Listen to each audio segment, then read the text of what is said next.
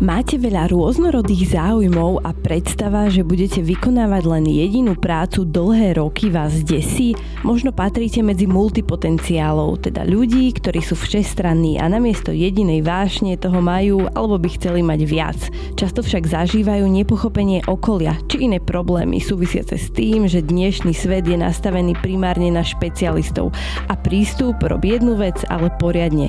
S koučkou Federikou Plesník sme sa preto rozhodli v tejto špeciálnej epizóde rozobrať multipotencialitu do hĺbky. Hovoríme o problémoch, ale aj mnohých výhodách, ktoré prináša, o prístupoch, ktoré môžu podporiť multipotenciálov a venujeme sa aj tomu, aká unikátna je skúsenosť každého z nás. Vôbec sa nemusíme porovnávať so špecialistami, to nemá zmysel. My prinášame úplne akože iné kvality tomuto svetu a je podstatné, že ich prinášame. Tá multipotencialita je dar a potrebuje ju tento svet tak, ako tento svet potrebuje špecializáciu. Moje meno je Zuzana Šifra Matúščáková a práve ste si zapli limitovanú sériu nevyhorených s podnázvom Wellbeing v práci, ktorú vám prináša Forbes Slovensko s podporou ING Hub Slovakia, expertného hubu globálneho bankovníctva.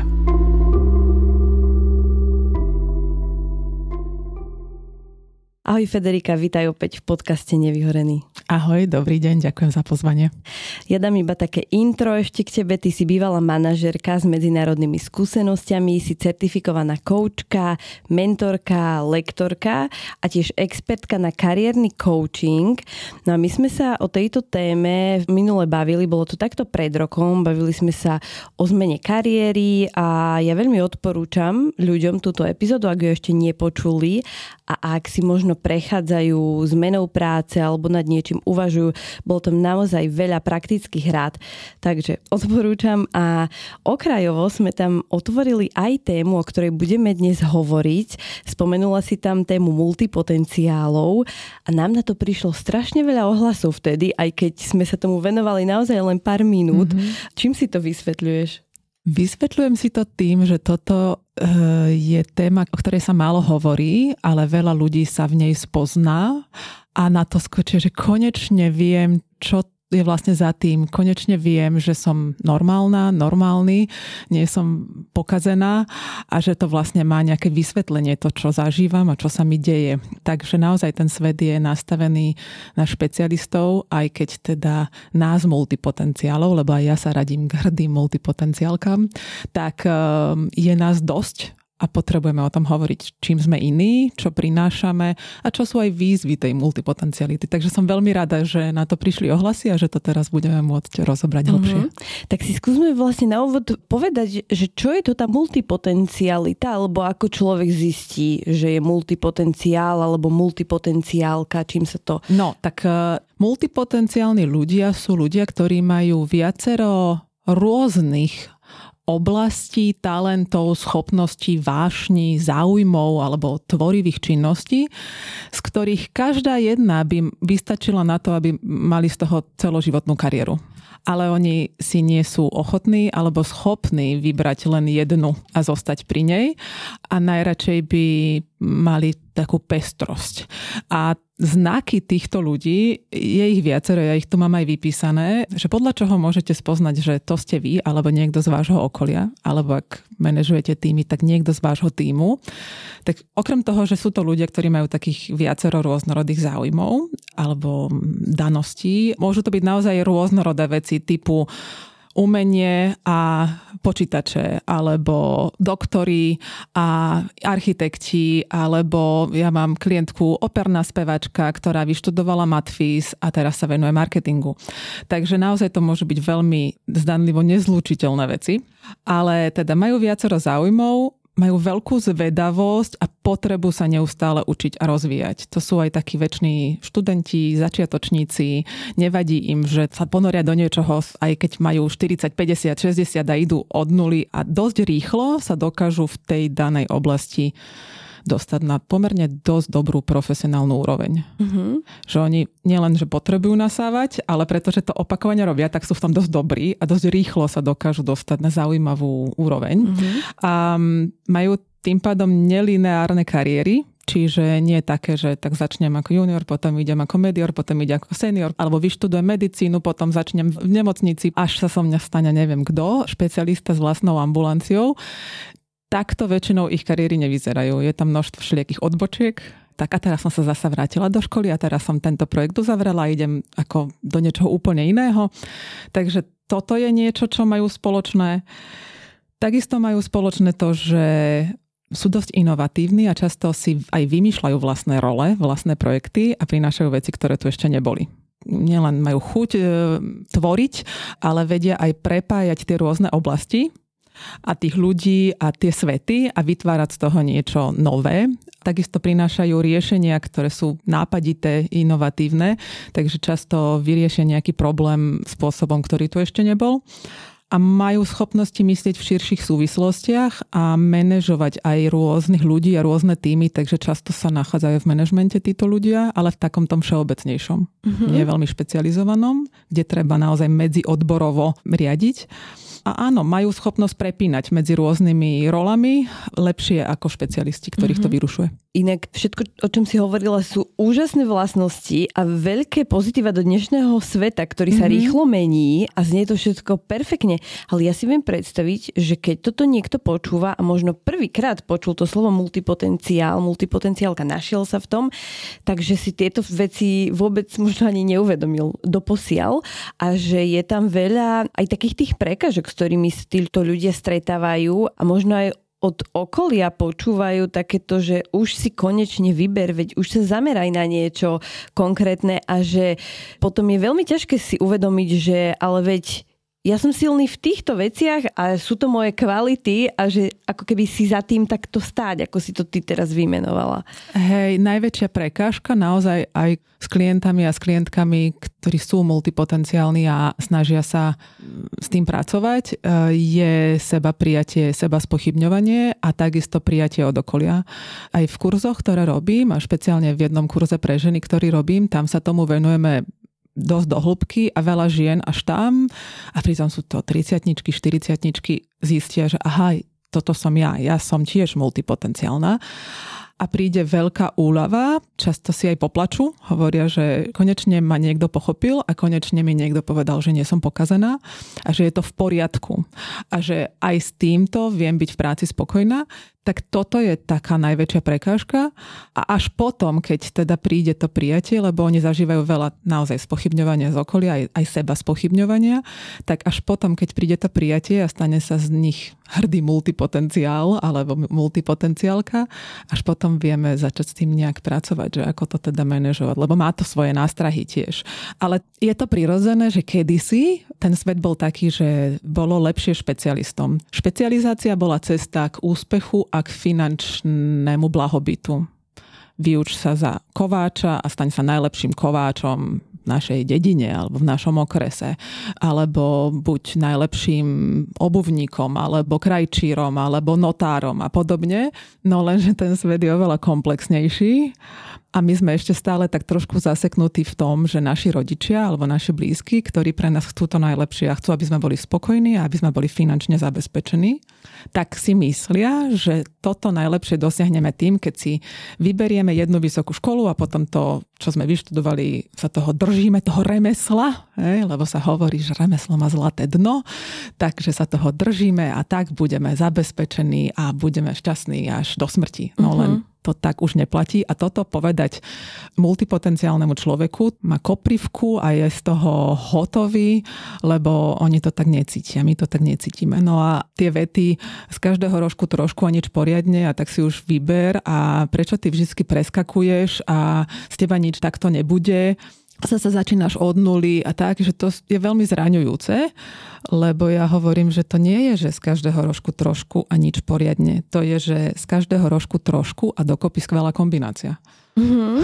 že to je práve to, že z každého rožku trošku a dokážem to prepojiť a dokážem z toho urobiť niečo hodnotné, čo tento svet ešte nemal doteraz a ľudia mi za to aj zaplatia, tak práve to je to, čo mi dožičí tú aj spokojnosť, aj ten finančný blahobyt. A keď to potom tí blízky príjmu a pochopia a vidia, že mne je takto dobré, alebo že tým ľuďom je takto dobré a majú aj ten úspech, aj tie peniaze, tak potom trošku polavia, alebo to proste príjmu. A to je to, po čo my všetci túžime. My túžime byť prijatí. Uh-huh. Ale to asi aj tak trvá, mm-hmm. keď sa človek v tomto nájde, že ako si tú prácu má vyskladať, aby bola pre neho zmysluplná, aby ho bavila a zároveň, aby to bolo uh, niečo, čím sa vie živiť a čo je dlhodobo udržateľné a ako keby tá podpora, keď hovorí, že často príde, až keď tí rodičia alebo to okolie vidí, že aha, že však jemu alebo jej to tak funguje, že však nebudem do toho húčať, hej. tak často asi si prejdú akože dosť malým na... pekličkom, no hej, hej Áno, alebo aj väčším. Aj preto je super, že o tom teraz hovoríme, pretože mám nádej, že to tým ľuďom, ktorí to počúvajú, dá také zdroje, že aha, áno, naozaj to je taká vec. A ja v tom nie som sám alebo sám, alebo tí ľudia často majú pocit, že to sa len im deje, že len oni sú tí vadní, tí nenormálni, tí leniví alebo nerozhodní alebo akékoľvek iné negatívne nálepky, ktoré si pozbierajú od toho okolia po ceste, tak je super o tom rozprávať a veľmi pomáha si nájsť eh, jednak ľudí podobných, že aby sa tak podporovali navzájom, možno medzi kamarátmi, kolegami alebo známymi nájsť niekoho, kto je tiež multipotenciálny a hrdo sa k tomu hlási a vedel to sklbiť. A často to ľudia nachádzajú naozaj aj v tom coachingu, v tom kariérnom coachingu alebo v tých kurzoch, kde zrazu zistia, že aha, nás je tu takých polovica, alebo možno aj naozaj v tých našich kurzoch a niekedy až väčšina takých ľudí, možno aj preto prichádzajú do tých kurzov, lebo konečne chcú vedieť, že čo s tým. Ale áno, aby sa necítili osameli. No. A máme aj nejaké číslo na to, alebo sú štatistiky, koľko ja je som to tak ľudí? hľadala, lebo som vedela, že sa na to asi spýtaš, ale nie, Mnohí ľudia, keď e, začnú hovoriť svojmu okoliu, ja som zistila, že som multipotenciálna alebo multipotenciálny, tak zažijú také reakcie, aha, no tak takto sa to teraz nazýva, nejaký moderný ako nový e, názov, takže už nie že si nerozhodná, ale si teraz multipotenciálna, hej, ešte s takým tým akože opovrhovačným podtónom a prevracaním očí, ale reálne akože multipotencialita je stará jak ľudstvo samé Existovalo to tu vždy, možno sa to tak nevolalo, ale volalo sa to renesančný človek, vševed, polyhistor, všeličo. Volalo sa to všestranný človek, človek so širokým záberom a jeden z najznámejších e, multipotenciálov je Leonardo da Vinci. Čiže 100 rokov dozadu a takí tí Aristoteles a proste títo grécky, antickí velikáni. Takže naozaj to tu bolo vždy, len áno, ten názov multipotencialita alebo multipotenciálny siaha do 70. rokov 20. storočia, čiže uh-huh. ten mhm. názov je nový. Uh-huh. Ale ten jav samotný nový nie je.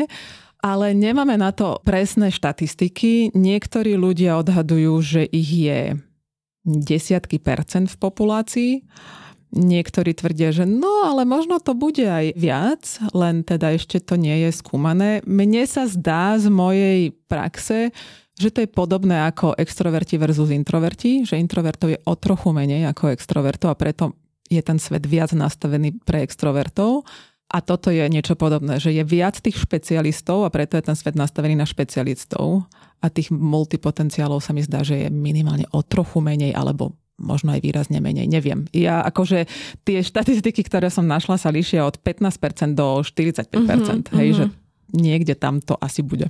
Ja som sa aj zamýšľala nad tým, že či uh, nie je aj tých multipotenciálov viac, ako si myslíme práve preto, že nás tá spoločnosť Áno. tlačí do toho zaškatulkovávania sa Áno. ako špecialistov a tak aj veľa ľudí, ktorí vlastne majú tú jednu prácu, možno aj dlhé roky a aj ich to celkom možno aj naplňa, tak majú veľa ako keby aktivít pomimo tej mm-hmm. práce, kde sa tá ich multipotencialita hej. realizuje a že im to tak možno možno aj sedí, ale že práve aj to môže byť, nie? Že, áno, áno, aj to je prejavom multipotenciality. Že sú rôzne druhy a to si možno o tom môžeme trošku viacej povedať, lebo mm-hmm. toto mňa osobne celkom prekvapilo, lebo ja som si práve predstavila na prvú multipotenciála ako človeka, ja neviem, že je to nejaká vedkynia, ktorá popri tom robí lekcie jogy, dajme tomu, mm-hmm. že je to mhm. veľmi odlišné, obidve činnosti ju živia a že toto je akože taký ten typický predstaviteľ, ale že tam sú také tie rôzne k tomu modely. prístupy, Hej. modely, tak mi povedz viac. Tento, čo si popísala, model súbežných e, kariér, alebo prác, súbežných projektov je častý, ale vôbec nie jediný. Je to len jeden zo štyroch modelov prác, ktorý si multipotenciály môžu vybrať a ešte ich môžu medzi sebou rôzne kombinovať, čiže reálne ich je viac ako štyri. Ale súbežné kariéry, hej, kedy máme tú pestrosť, ktorú potrebujeme, dostatočný finančný príjem a dostatočnú zmysluplnosť. To sú inak tri kritéria. Všetci multipotenciáli potrebujú dostatočnú pestrosť, pocit, že to, čo robím, je naozaj zmysluplné a potom aj tie peniaze. Tak si ich náplňajú tým, že sčítavajú čiastočné úväzky alebo čiastočné projekty a dokopy im tieto čiastočné, súbežné projekty alebo úväzky alebo podnikania dávajú súčet toho, čo potrebujú. Tú dostatočnú pestrosť, dostatočnú zmysluplnosť, aj ten príjem. Ale je aj iná možnosť, napríklad mať zastrešujúcu kariéru jednu, ktorá je dostatočne pestrá a finančne aj nás živí, aj nám dáva tú zmysluplnosť a je to jedna taká veľmi multiodborová zastrešujúca kariéra a dobrým príkladom toho, ktorý ja mám aj v rodine, je napríklad filmarčina. Dám príklad, že vo filmarčine, keď je niekto filmar alebo režisér, tak potrebuje si aj robiť rešeršéra a napríklad môj dedo, on robí dokumentárne historické filmy, takže on si musí naštudovať študovať, ako on je taký amatérsky historik trochu. K tomu urobí si námet, napíše si scéna, čiže veľa sedí a introvertne tak akože proste píše. Potom ale musí vedieť um, komunikovať s hudobníkmi a dostatočne rozumieť hudbe, aby mohli urobiť hudbu. Musí byť dobrým kameramanom, aby mohol proste si to predstaviť, ako vizuálne to dajú dokopy scenaristom, aby napísal ten scenár. Potom musí riadiť dosť veľký ansábel ľudí, takže aj manažér, robí si budget a je tam proste tak veľa tých rôznych činností, a to som vôbec nevymenovala všetky. A každý projekt je iný, každý film je o niečom inom, čiže znovu sa ponorí do nového projektu, lebo ide teraz úplne nejakú novú tému sfilmovať. Takže to je veľmi dobrá zastrešujúca kariéra pre multipotenciála. Ale keď ideme napríklad do takých nových vecí, tak aj artificial intelligence, umelá inteligencia je strašne medziodborová.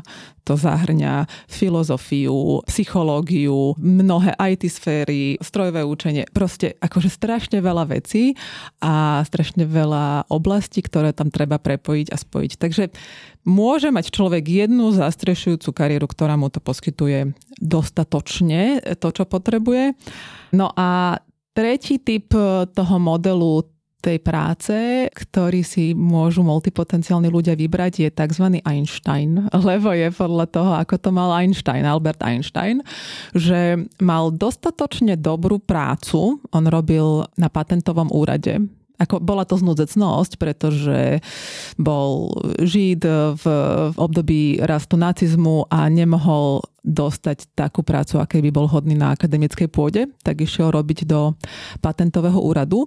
Táto práca bola pre neho dostatočne zaujímavá, dostatočne veľa času tam mal na to, aby sa venoval svojim veciam, dávala mu stabilitu a príjem a nevyčerpávala ho natoľko, aby sa nemohol ešte venovať svojim osobným projektom. Takže popri tejto práci, ktorá bola dosť dobrá a dostatočne naplňala jeho potreby a dávala mu dosť veľa priestoru na jeho veci, sa venoval vlastne svojim činnostiam, svojim osobným projektom a urobil vďaka tomu úžasné veci. Takže veľa ľudí to má takto. Nedostávajú v tej jednej práci to všetko, čo by potrebovali, není tam dostatočná pestrosť, ale tu si doplňajú cez tie svoje rôzne iné osobné projekty mimo pracovné, by sa dalo povedať, ale nakoniec je to aj tak akože práca. Hej? Čiže veľa ľudí to má cez rôznu charitatívnu činnosť, neplatenú, alebo majú len tak, že skúšam si nejaký projekt a ešte neviem, čo z toho bude.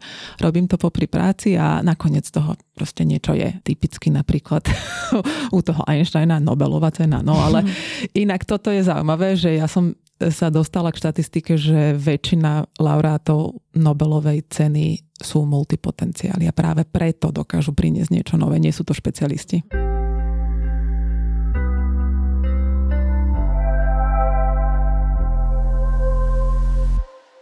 Ja mám doma aj takú knihu, ešte som ju teda nedočítala, volá sa Všestrannosť od Davida Epsteina a on tam vlastne do tej knihy skúmal rôznych svetových športovcov, umelcov, hudobníkov, hudobníčky, vynálezkyne, vedkine a on zistil, že vo väčšine odvetví, obzvlášť tých komplexných, tak vynikajú práve všestranní jedinci a nie špecialisti.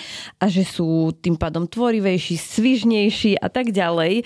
A on tam aj spomína veľa takých športovcov, napríklad tuším, že Serena Williams, tenistka, je taký príklad, že ona nehrala tenis úplne, že od malička, mm-hmm. ale mhm. venovali sa aj zo proste rôznym tým aktivitám. Dúfam, že netrepem somariny, ale zdá sa mi, že ona bola takým tým príkladom a že, že vlastne aj pri športoch to často sa ukazuje, že tí práve top profíci sa venovali aj iným veciam. Tak áno, áno, a ja by som tu veľmi rada apelovala na rodičov a, a ja som sama mama, že je veľmi dobré nechať deťom e, si vybrať a zažiť rôzne krúžky, rôzne aktivity a nenalinajkovať im to lineárne od malička s nejakou túžbou, že tak keď vytrváš celé detstvo pri tenise presne tak z teba bude, hej, Serena Williams, možno práve preto nie, že zažiť si z rôznych vecí, z každého rožku trošku. A ono to vyzerá, že ale veď to možno k ničomu nepovedie, ale ja som si dosť istá, že nakoniec rôznymi dopredu nepredvídateľnými spôsobmi sa to niekedy zúročí všetko a spojí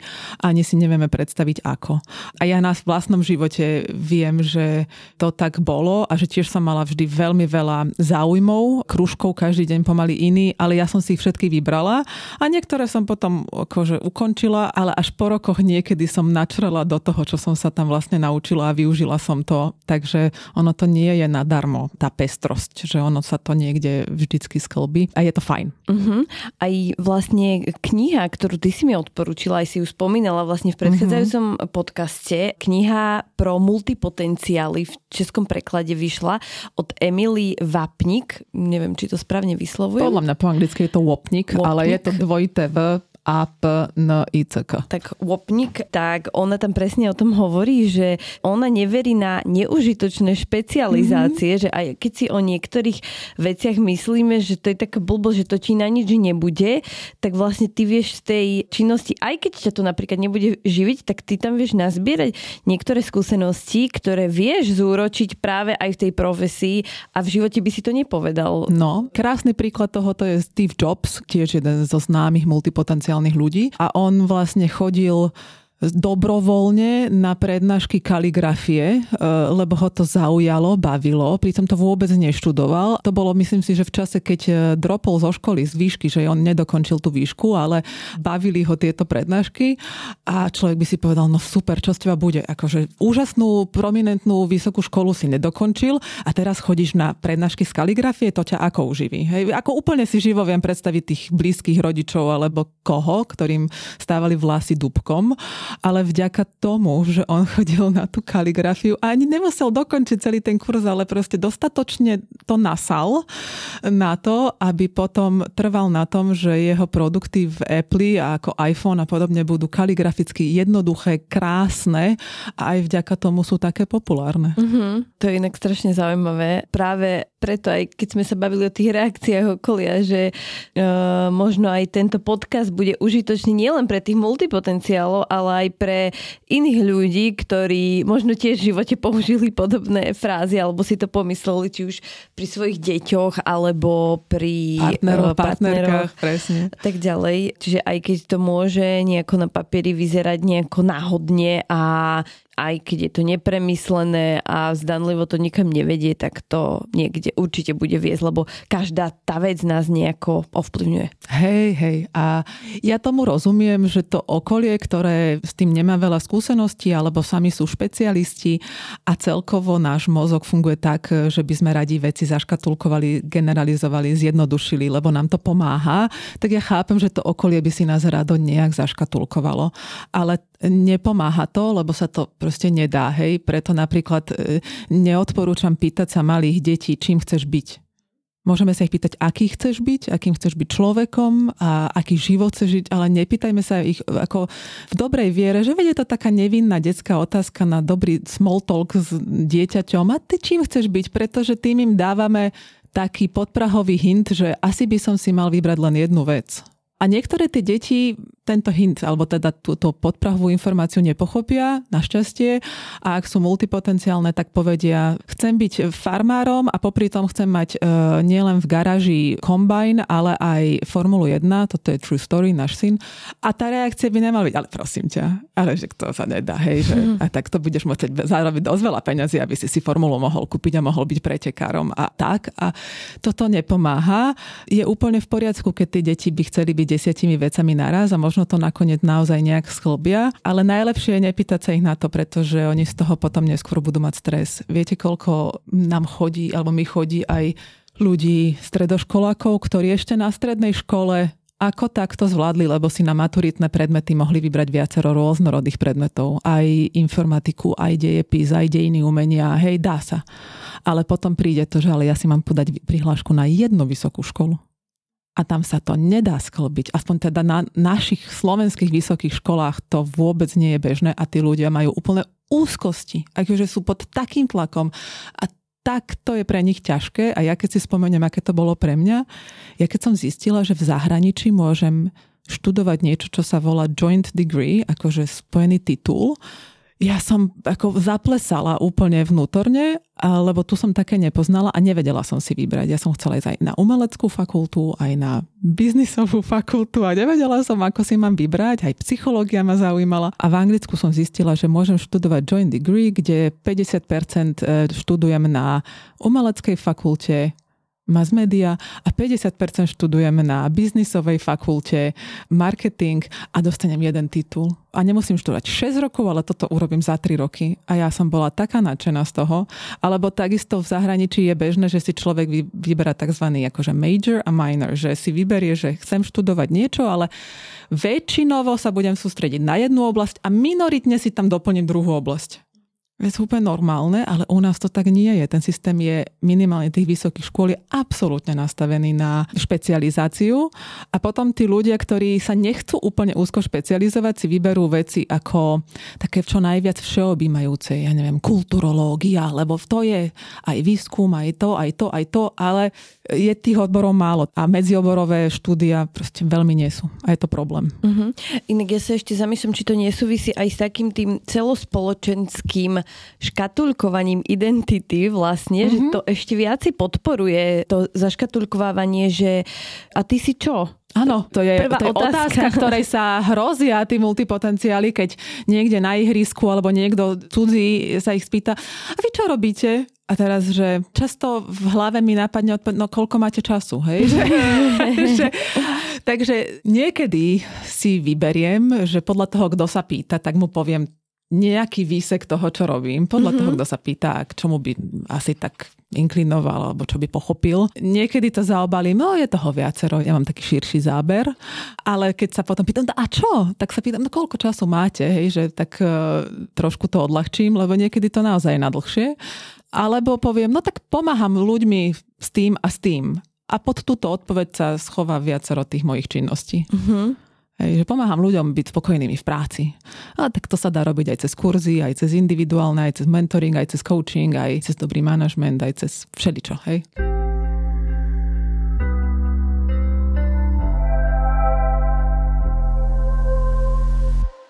Ja mám takú kamošku, ja už som ju tu podľa mňa spomínala v podcaste. Nikola, pozdravujeme ťa, ak to počúvaš do Laponska.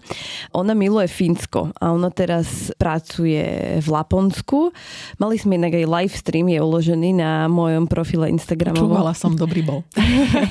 tak si môžete pustiť. A ona často o tom Fínsku tak rozpráva, že aké sú tam tie mentálne rozdiely medzi nami a Fínmi a že ju extrémne prekvapilo, že tí Fíni sa ťa neopýtajú, že čo robíš, vieš, aká je tvoja práca, ale že čo ťa baví, v čom si dobrý, že to je taká tá prvotná otázka a Perfecto. že ona prvýkrát, že keď sa jej to opýtali, ona vôbec netušila čo, že ona im nevedela odpovedať.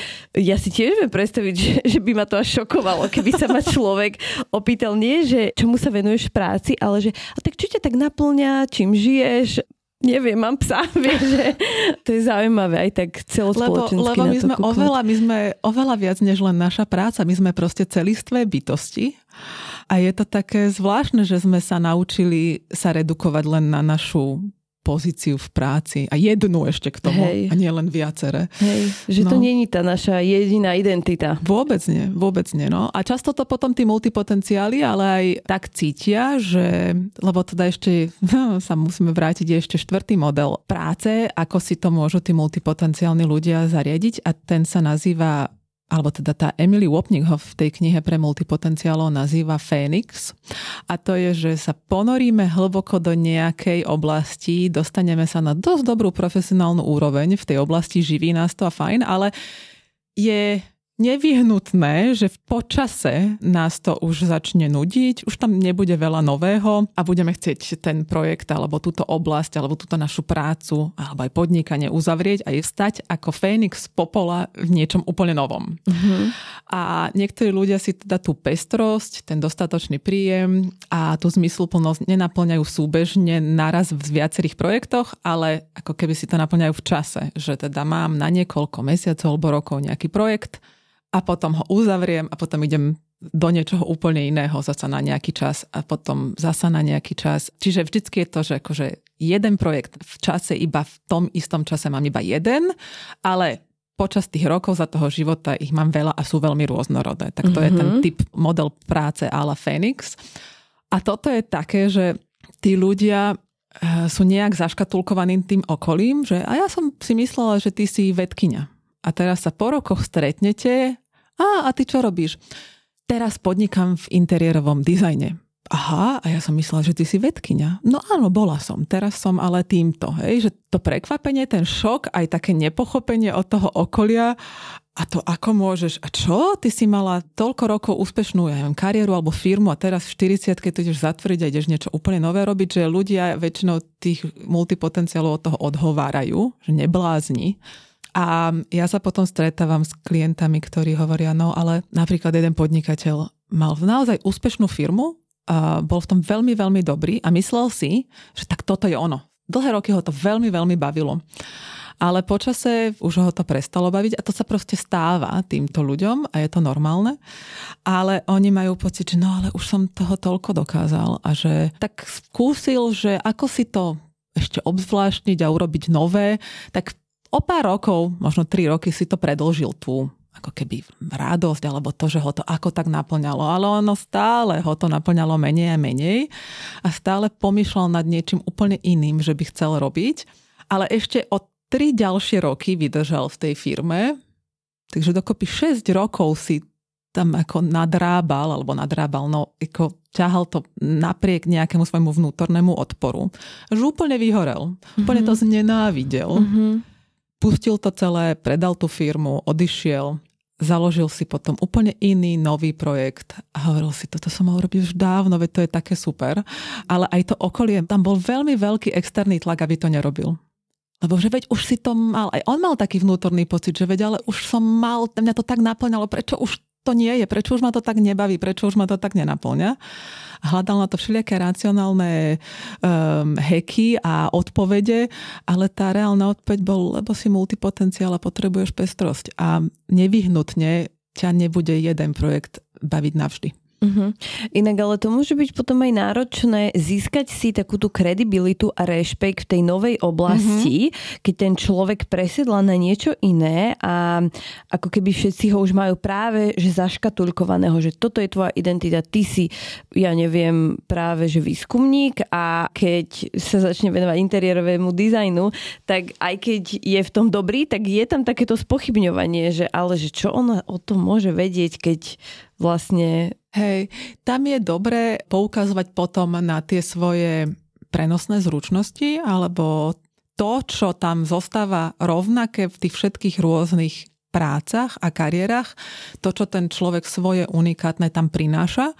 Dám príklad zo slovenských vôd, ľudí, ktorých poznám, ktorí možno sú aj všeobecnejšie známi a sú multipotenciálni Napríklad e, Patricia Jariabková, to je naša rodina známa priateľka, blízka osoba, ktorú poznám od malička a najprv, keď som bola malá, som ju vnímala ako od kuka do kuka moderátorku detských programov, čiže moderátorka. A potom bola aj herečka, robila detské divadla. OK, to je ešte stále podobné, ale potom na veľa rokov sa stala realitnou maklérkou a potom, keď uzavrela túto časť e, svojej kariéry, tak teraz je dula pre umierajúcich. A ešte medzi tým sa dlho venovala, aj doteraz sa dlhé roky venuje ľuďom s mentálnym postihnutím, aj, aj pracovne veľa sa tomu venovala. A to sú dosť rozličné oblasti. Uh-huh. A niekedy to mala formou súbežných kariér, niekedy to mala ako ten Fénix, niekedy to mala ako ten Einstein, ale teda sú to dosť rozdielne oblasti. Ale čo vnímam, že mala všade spoločné a všade prinášala, prečo bola aj dobrá v tých rôznych veciach, bola jej veľká autenticita, jej veľká ľudskosť. E, ľudia jej dôverovali, vedela nadviazať veľmi dobré vzťahy a dobre sa s ňou jednalo. A či človek predával byt, alebo sa potreboval dobre cítiť na nejakom evente, alebo teraz proste chce človeka, ktorý ho bude sprevádzať či už tú rodinu alebo toho samotného človeka pri odchode z tohto sveta. To sú všetko zručnosti, ktoré ona vedela super preniesť z jednej oblasti do druhej. A bolo by ich tam oveľa viac, ale proste my vždycky môžeme poukazovať na tie prenosné zručnosti, ktoré využívame v rôznych oblastiach, ale mm-hmm. stále ich máme. Mm-hmm. To je inak skvelý tip a myslím, že sme ho aj spomínali v tej našej epizóde o kariérnej zmene, že ako na to, napríklad keď si hľadám novú prácu a ten zamestnávateľ tam vidí, ja neviem, a vy ste boli aj týmto, aj týmto, aj týmto, že čo to má byť, tak to môže byť taký fajn tip pre ľudí, mm-hmm. že ako sa k tomu postaviť, k takejto otázke. Alebo povedať, ako využívam, čo som sa naučila v tom inom odbore, v tomto, do ktorého sa teraz hlásim. Napríklad, ak som bola hudobníčka a veľa som strávila na teóriou hudby, tak môžem povedať, že no ale tá teória hudby ma teraz obohatuje, keď idem do toho IT, lebo tam sú tiež algoritmy, to je tiež nejaký systém a ja už tomu rozumiem a tým pádom budem lepšie vedieť programovať napríklad. Hej? Alebo poviem, že to, že som študovala ja konkrétne aj marketing, aj mass media, tak mi veľmi teraz pomáha, keď robím kurzy, ktoré sú zamerané na kariérny coaching a mentoring, ale viem ich tak odkomunikovať a tak ich viem predať. Aj na to strašne baví, lebo robíme si vlastnú web stránku s kolegyňami.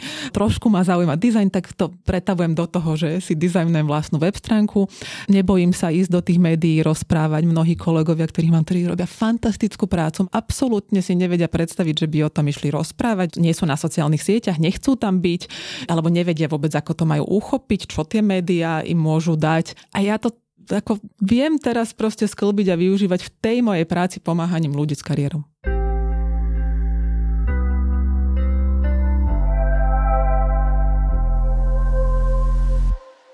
Môžeme si možno prejsť aj práve takéto nejaké praktické situácie alebo možno typy pre tých ľudí, že možno to teraz zistili, keď to počúvajú, alebo už dlhšie cítia, že sú nespokojní a nevedeli prečo a teraz zistia, že OK, že tak ja som multipotenciál, multipotenciálka, tak čo môžem robiť, aké sú tie možnosti, ako mám postupovať, možno aké otázky si klásť, tak tých prístupov je mnoho, ale skúsim niekde začať. Inak to je tiež dobrá rada, že len niekde začnete, lebo, lebo tí ľudia uh, sa často snažia keď už teda zistia, že sú multipotenciálni, tak uh, si tak spíšu, že čo vlastne sú tie ich oblasti záujmu a potom si lámu hlavu ktorá je tá práca, kde by to všetko v tej jednej práci dokázali sklbiť. Ale ako sme si už povedali, tie modely sú rôzne. Netreba hľadať ten svetý grál a hľadať jednu prácu, v ktorej to všetko sklbím.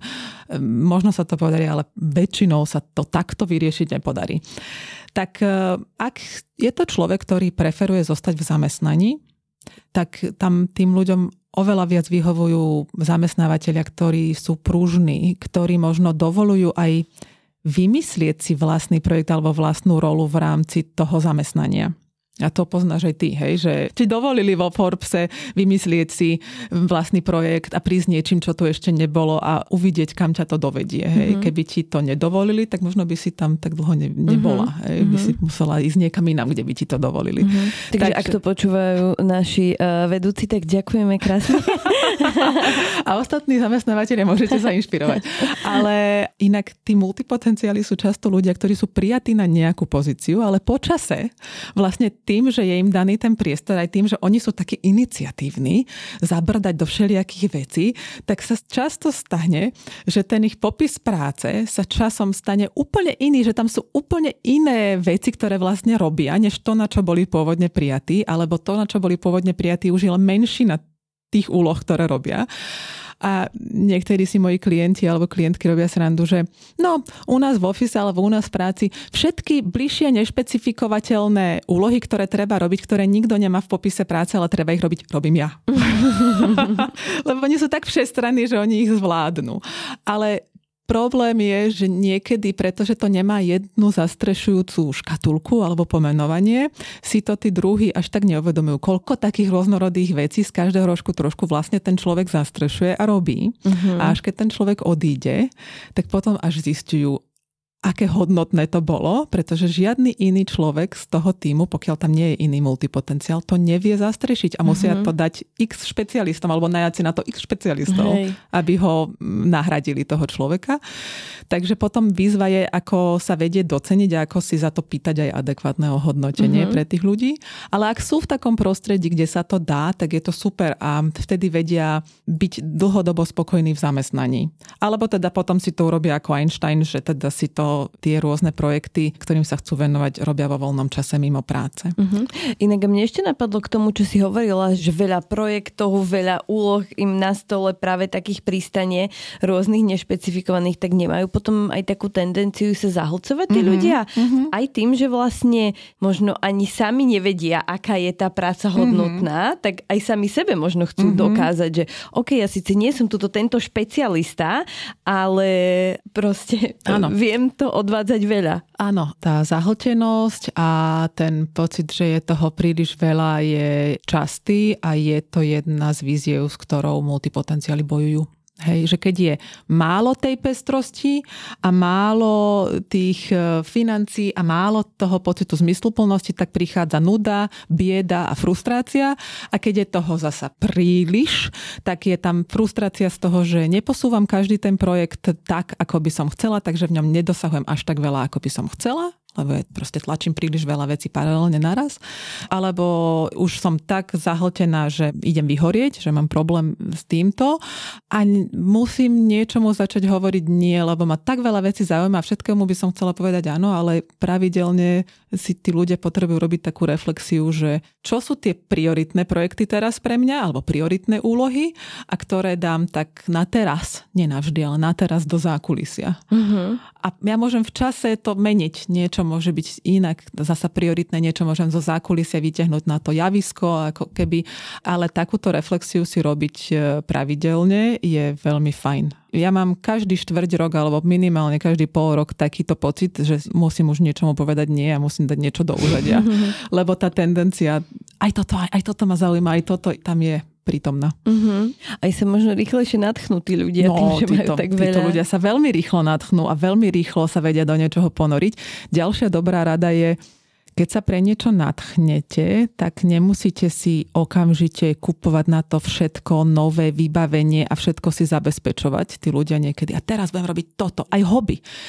A teraz si nakúpim všetko vybavenie, komplet, nové, snowboardové, neviem, cyklistické, všetko, aby som to teda mohol alebo mohla začať robiť.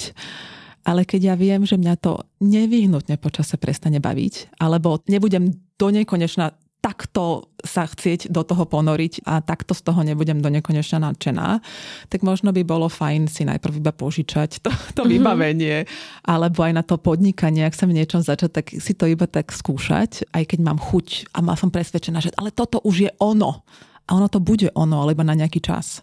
Tak byť v tom taká uh, možno trošku realistickejšia uh, by bolo fajn a takisto aj manažovať vlastné, ale aj očakávania toho okolia. Mm-hmm. Ono to bude ono a bude ma to strašne baviť, ale iba na nejaký čas. No a to môže byť dosť náročné, napríklad keď je človek v partnerstve, manželstve aj pre toho druhého, mm-hmm. ako keby taká tá neistota, že je to také celkom desivé, že možno pre tých multipotenciálov je desivé to, že OK, že tu mám jednu prácu na celý život, ale je tiež strašne desivé nájsť tú správnu kombináciu, mm-hmm. ktorá ma uživí, alebo desivé to poznanie, že nenájdem ten svetý grál a musím proste v tom nejako plávať a možno aj celý život. Áno, celý život, hej, že nesnažiť sa nájsť ten svetý grál, lebo to je jasné, že sa sklamem, ak som multipotenciál, ale povedať si, na teraz mám niečo, čo mi naplňa tie všetky moje potreby a je mi v tom dobre a neviem, čo bude. A hrám tú hru a idem po tej ceste, dokým ma baví, naplňa, pokiaľ mi to dáva to, čo potrebujem.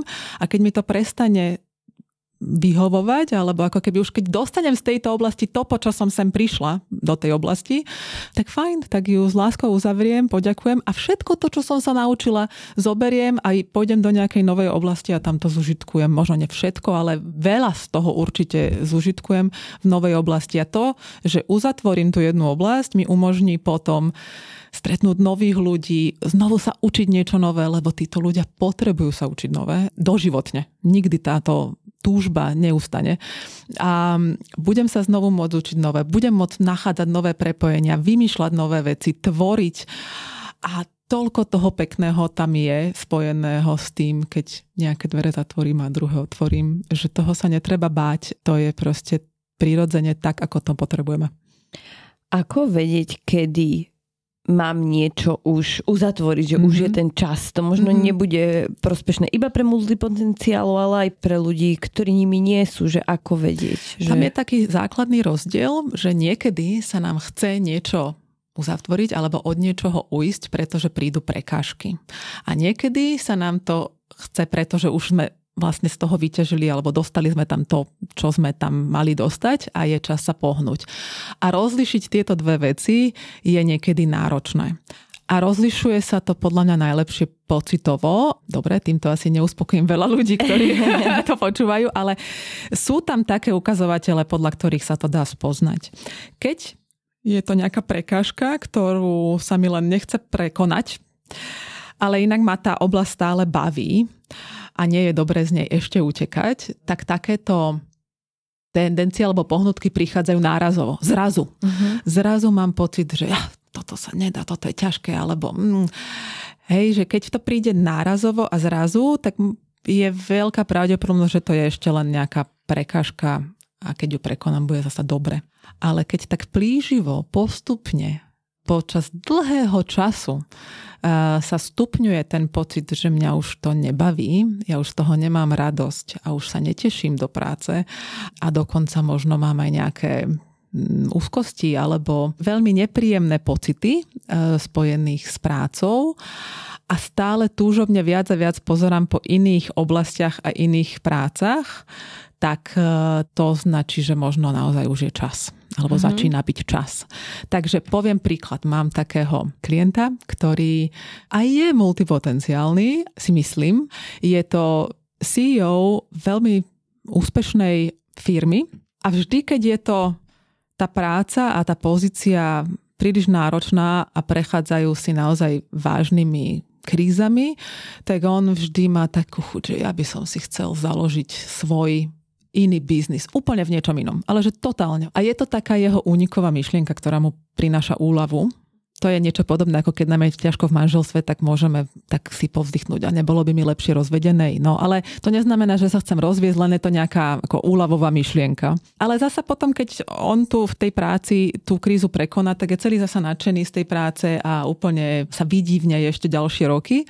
Ale keby to bolo také, že pomaly každý deň alebo každý týždeň či príde kríza, či nepríde kríza, mu napadá, že á, ten biznis a to by bolo fajn a toto môj nový projekt a začne to v hlave rozvíjať, rozvíjať, rozvíjať a vlastne akokoľvek sa snaží, tá vášeň v tom existujúcom zamestnaní už nie je, tak je čas odísť. Uh-huh.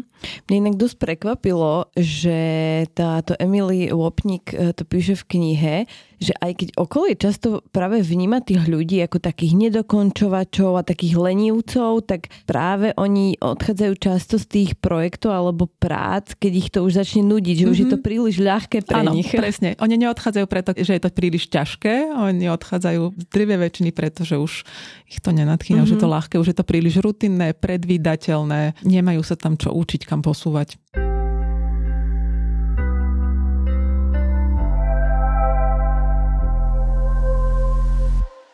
To je niečo, čo my máme dané, akože ako takú charakteristiku, alebo my to vieme aj podporovať u detí. To si náhodou neštudovala, že jak to je vlastne z pohľadu toho, vieš, že tí multipotenciály sú multipotenciály preto, lebo mali také skvelé podmienky, že ich rodičia ako keby dávali na veľa krúžkov a mali možnosť akože prekvitať rôznorodo a iní ľudia sú tak zafixovaní, že dobre, tak toto som ja, tak tomu sa venujem. To je zaujímavá otázka. Neviem, nepoznám uh, nejaké výskumy na túto tému, hej, že či bola skôr vajíčko alebo sliepka, otázka a určite sa to dá nejak podporovať. Zároveň, ja si nemyslím, že jedno je lepšie ako druhé. Ja si nemyslím, že my rodičia si môžeme povedať, že ja by som chcel mať multipotenciálne dieťa, aby mi získalo Nobelovú cenu, alebo proste chcem mať druhého Einsteina.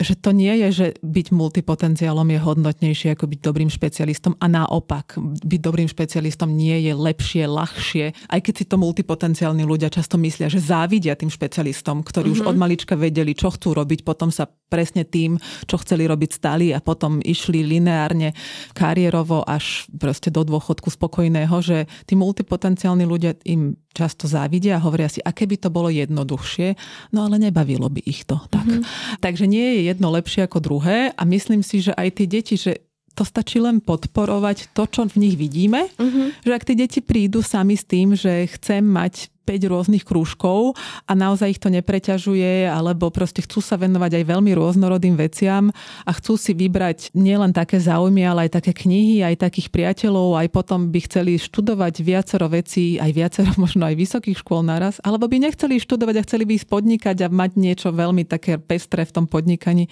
tak ich proste v tom len podporme. Akože prijímajme tie deti také, aké sú, či sú vysoko špecializované, alebo majú veľmi rôznorodé záujmy záujmy a nemusíme to nejak programovo sa snažiť niekam tlačiť. Mm-hmm. Mne inak aj oslovila taká myšlienka, že my si často myslíme, že keď si vyberieme tie jedné dvere, tak už sa nám automaticky všetky ostatné zatvoria a už je to proste definitívne dané, že tieto dvere sú pre mňa, ale že vôbec to tak nie je. Vôbec a hlavne dnes, nie je. v dnešnom no, svete. Vôbec to tak nie je. To, že si vyberám nejaké dvere na teraz, znamená, že tie iné si nechávam na neskôr potenciálne, ale nie, že ich navždy zatvorím. A toto majú aj tí stredoškoláci. Ale keď ja si teraz nevyberiem túto vysokú školu, tak už vlastne je to, no drvivá väčšina ľudí robí niečo úplne iné, ako vyštudovali na vysokej škole, aj preto, že ten systém vysokoškolský sa veľmi neprispôsobuje dostatočne prúžne tomu dnešnému svetu a ten lifelong learning alebo to celoživotné vzdelávanie je jednoducho trend a tým dosiahnete oveľa viac ako tým, či si vyberiete to alebo ono na vysokú školu. Tá vysoká škola je len niečo, čím začnete. Alebo ak si vyberiete jedny dvere teraz, tak si ich vyberáte len teraz na niekoľko ďalších rokov.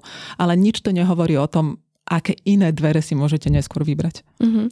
Napadá ti ešte niečo, čo sme nespomenuli a stretávajú sa s týmto multipotenciály často, že to môžeme buď, neviem, nejaký mýtus vyvrátiť alebo niečo, čo im môže padnúť vhod počuť, e, ako keby takú nejakú podporu na záver?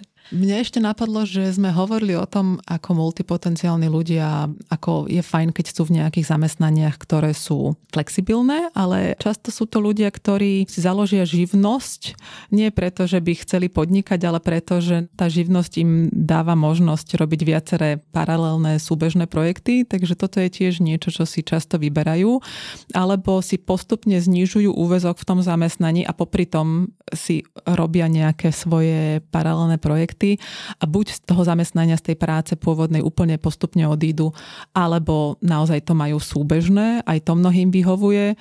A potom sú tí ľudia, ktorí idú do podnikania práve preto, že to je dostatočne pestré. Hej. Typický startup to je, keď sme v startupe, tak máme 6 pozícií naraz, prepíname medzi nimi, treba všetko robiť a nemusíme v tom byť špecialisti, stačí to robiť dostatočne dobre, aby ten startup rástol a vlastne títo ľudia často potom, keď už ten startup startup je zabehnutý a už sa po nich chce, aby robili len jednu špecializovanú rolu, tak už ich to nebaví a idú mm-hmm. do niečoho nového. Čiže tam je veľa foriem tej práce, ako si to môžeme naplniť a vôbec to nemusí byť len teda v zamestnaní, to som ešte chcela povedať. Mm-hmm. A možno ešte aj to, že čo sú tie výzvy toho, okrem vnímania toho okolia, že čo je teda to ešte, s čím multipotenciálni ľudia zápasia, to je aj také, ak by som to povedala, lavírovanie v tej výkonnosti alebo uh-huh. sledovanie si tej svojej výkonnosti. Potom takisto často sa tam objavuje aj impostor syndrom, hej, oni sa o sebe pochybujú, pretože veď jak ja toto môžem robiť, keď som to neštudovala na vysokej škole, keď sú tu ľudia, ktorí to robia 30 rokov a ja to teraz idem začať robiť a ako si to vôbec môžem dovoliť a má to vôbec zmysel a takéto mm-hmm. otázky. Ale tam nejde o to, kto to robí dlhšie, ale ide o to, či dokážeme ponúknuť niečo, čo tým ľuďom, čo tým zákazníkom, klientom alebo tým ľuďom, pre ktorých to robíme, že im to dostatočne pomôže. Mm-hmm. Ja tiež viem, že sú špecializovanejší kouči, ktorí to robia oveľa dlhšie ako ja. No ale ja nechcem robiť len čistý coaching a ja som si vymyslela ste inú formu projektu alebo projektov, ktoré veľmi pomáhajú a ja sa nemusím porovnávať s inými. A takto isto to majú aj tí klienti, ktorými robím, že tak ale keď sú tí vaši zákazníci spokojní a chcú, aby ste toto pre nich robili, napríklad navrhovali interiér, aj keď ste to nevyštudovali, a sú vám za to ochotní platiť a páči sa im to, tak to stačí že vy nemusíte o sebe pochybovať, že ste podvodníci a že na to za chvíľočku niekto príde, pretože tí praví podvodníci o tomto nepochybujú. Uh-huh. Hej, tí praví podvodníci majú úplne iné e, zámery, takže ten impostor syndrom je tam častý. Samozrejme v povolaniach, ktoré si nevyžadujú špecializácie, ako sú ľudia, ktorí v rámci duševného zdravia pomáhajú ostatným rôzni guruovia a tak ďalej. To je taká moja ano. téma, tak to som mala potrebu dodať. Hej, hej, hej.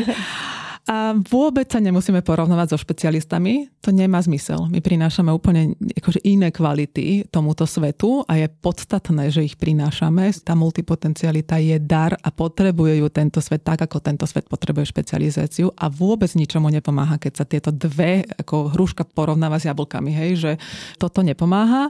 A to, že majú tí ľudia pocit, že ale ja som taký väčší začiatočník v niečom, tak oslavovať tie malé úspechy a všímať si to, čo už som dokázala, alebo ako používam v tomto novom odvetvi tie prenosné zručnosti a tie všetky vedomosti z tých iných um, odvetví a ako mi to pomáha, tak aj to je dôležité a viac si možno viac seba reflektovať, viac si uvedomovať, ako to mám, ako to potrebujem. A že tak, ako to ja individuálne potrebujem, môže byť úplne unikátne, jedinečné, tak ako sme každý unikátny a jedinečný. A nemusí sa to podobať na nikoho v mojom okolí, je to v poriadku. Uh-huh. Tak to je super podpora, ako keby pre nás všetkých, či sme multipotenciáli, nie sme, tak možno nachádzať taký vzájomný rešpekt a práve oceňovať tú individualitu a neprenášať tie naše, možno, že ako fungujem ja, Škatulky, tak, tak to by malo fungovať hej, hej, a niekto hej. iný. Tak Federika, ďakujeme ti veľmi pekne, myslím, že to bol super rozhovor a verím, že padne vhod. No tak aj ja dúfam, ja by som o tom vedela ešte rozprávať veľmi dlho a teraz mi v hlave ide, čo všetko sme nepokryli, ale... Tak takto o rok v januári. ale nie, ja, ja mám veľkú rado, že sa o tom viac rozpráva a mám nádej, že to ľuďom prinesie nielen nové informácie, ale aj úľavu a seba prijatie. Ďakujeme krásne, však keby ste mali nejaké otázky, tak pokojne píšte a možno ešte nejakú epizódu potom dáme ako follow-up. Toto bola koučka Federika Plesník, moje meno je Zuzana Šifra Matuščáková. No a na záver sme si pre vás ešte pripravili krátky vstup k tejto téme od ING Hub Slovakia, partnera limitovanej série nevyhorených s podnázvom Wellbeing v práci. No a teraz už Sandra Balažíková z ING Hub Slovakia povie viac o tom, akú úlohu v tejto téme môžu zohrávať firmy a ako sa téme multipotenciality venujú oni v ING.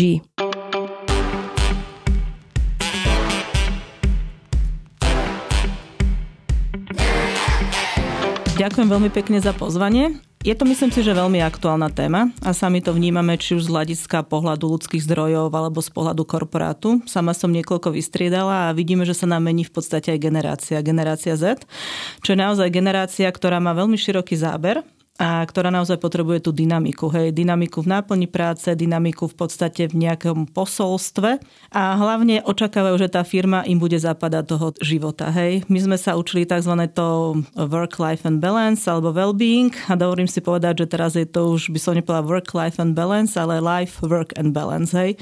Čiže naozaj tá práca musí byť rozmanitá a očakáva sa od tej firmy, aby našla hej, teda ten hodný spôsob, ako osloviť či už nejakých budúcich uchádzačov, ale samozrejme prispôsobiť sa aj už terajším zamestnancom.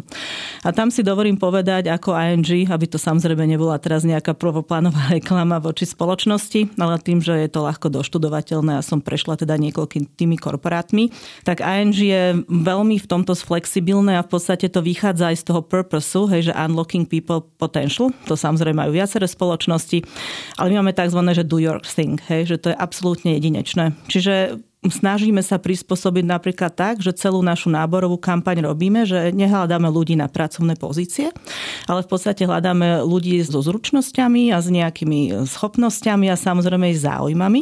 A na základe toho my si aj sami potom vyfiltrujeme, že čo by im mohlo v podstate vyhovovať. A kde je vlastne ten multipotenciál. Je napríklad v tom, že som počula teda naozaj ten podcast a bol veľmi zaujímavý v podstate nejaké príklady. Sami máme kolegyňu, ktorá je z okolností na communication, ktorá je vyštudovaná operná spevačka a dovolím si povedať, že náplň je života toho live je v podstate nejaké koncerty a u nás robí, že organizuje v podstate eventy ako také. Hej. Čiže ja si myslím, že v kontexte dnešnej doby, dnešnej rýchlo meniacej sa doby a dynamickej doby, ja by som veľmi doporučila mať ten záber čo najširší. Hej. A vidíme to a práve aj keď napríklad spolupracujeme s headhuntermi, jedna veľmi dôležitá vec toho multipotenciálu je v podstate prispôsobenia sa aj rôznym kultúram. Hej. Čiže dohľadať si rôzne informácie, ako to kde funguje. Keď e, naozaj vidíte po niekoľkých rokoch z jednej firmy, tak je to veľmi cítiteľné a viditeľné, že sa veľmi ťažko adaptujete. Čiže možno to, čo tí multipotenciály majú, vlastne tú kognitívnu flexibilitu, hej, čo možno koľkokrát bolo zatracované, že z každého rožka troška, niekedy je lepšie mať z každého rožka troška, a v podstate potom rozmýšľať v tých súvislostiach, hlavne v tom dopade, hej, ako byť odborník. Samozrejme nechcem tým povedať, keby som nedaj Bože niekedy potrebovala neurochirurga, tak dúfam, že bude odborník na slovo vzatý a samozrejme môže využívať svoj multipotenciál niekde inde. Ale nechcem tým teraz samozrejme zatracovať, že expertov a špecialistov nie. My ich samozrejme potrebujeme, keď robíme nejaké anti-money laundering, tak jasné, že tam potrebujete ovládať celú legislatívu. Ale úloha tej firmy, a to už spomínam naozaj tretíkrát, je nájsť tie príležitosti možnosti. Hej. A myslím si, že to ide dobrým smerom, čo pozerám na pracovnom trhu, že firmy si to uvedomujú, že ten zamestnanec e, aby v tej forme ostal čo najdlhšie, aby tam bol čo najspokojnejší, musí mať ten prienik e, s tým osobným. Ďakujeme, toto bola Sandra Balažíková a vy ste počúvali limitovanú edíciu podcastu s názvom Wellbeing v práci, ktorú vám prináša Forbes Slovensko v spolupráci s ING Hub Slovakia, expertným hubom globálneho bankovníctva. Ak nám chcete napísať, nájdete nás na Instagrame či Facebooku ako nevyhorený, alebo mi napíšte e-mail na zuzana.matusakova.forus.sk či na môj Instagram zuzana.matusakova, kde tiež prispievam prípadne na LinkedIn ma nájdete. No a nezabudnite si nastaviť odber nášho podcastu, aby vám neunikla žiadna nová epizóda. Ďakujeme vám a počujeme sa čoskoro. Do počutia.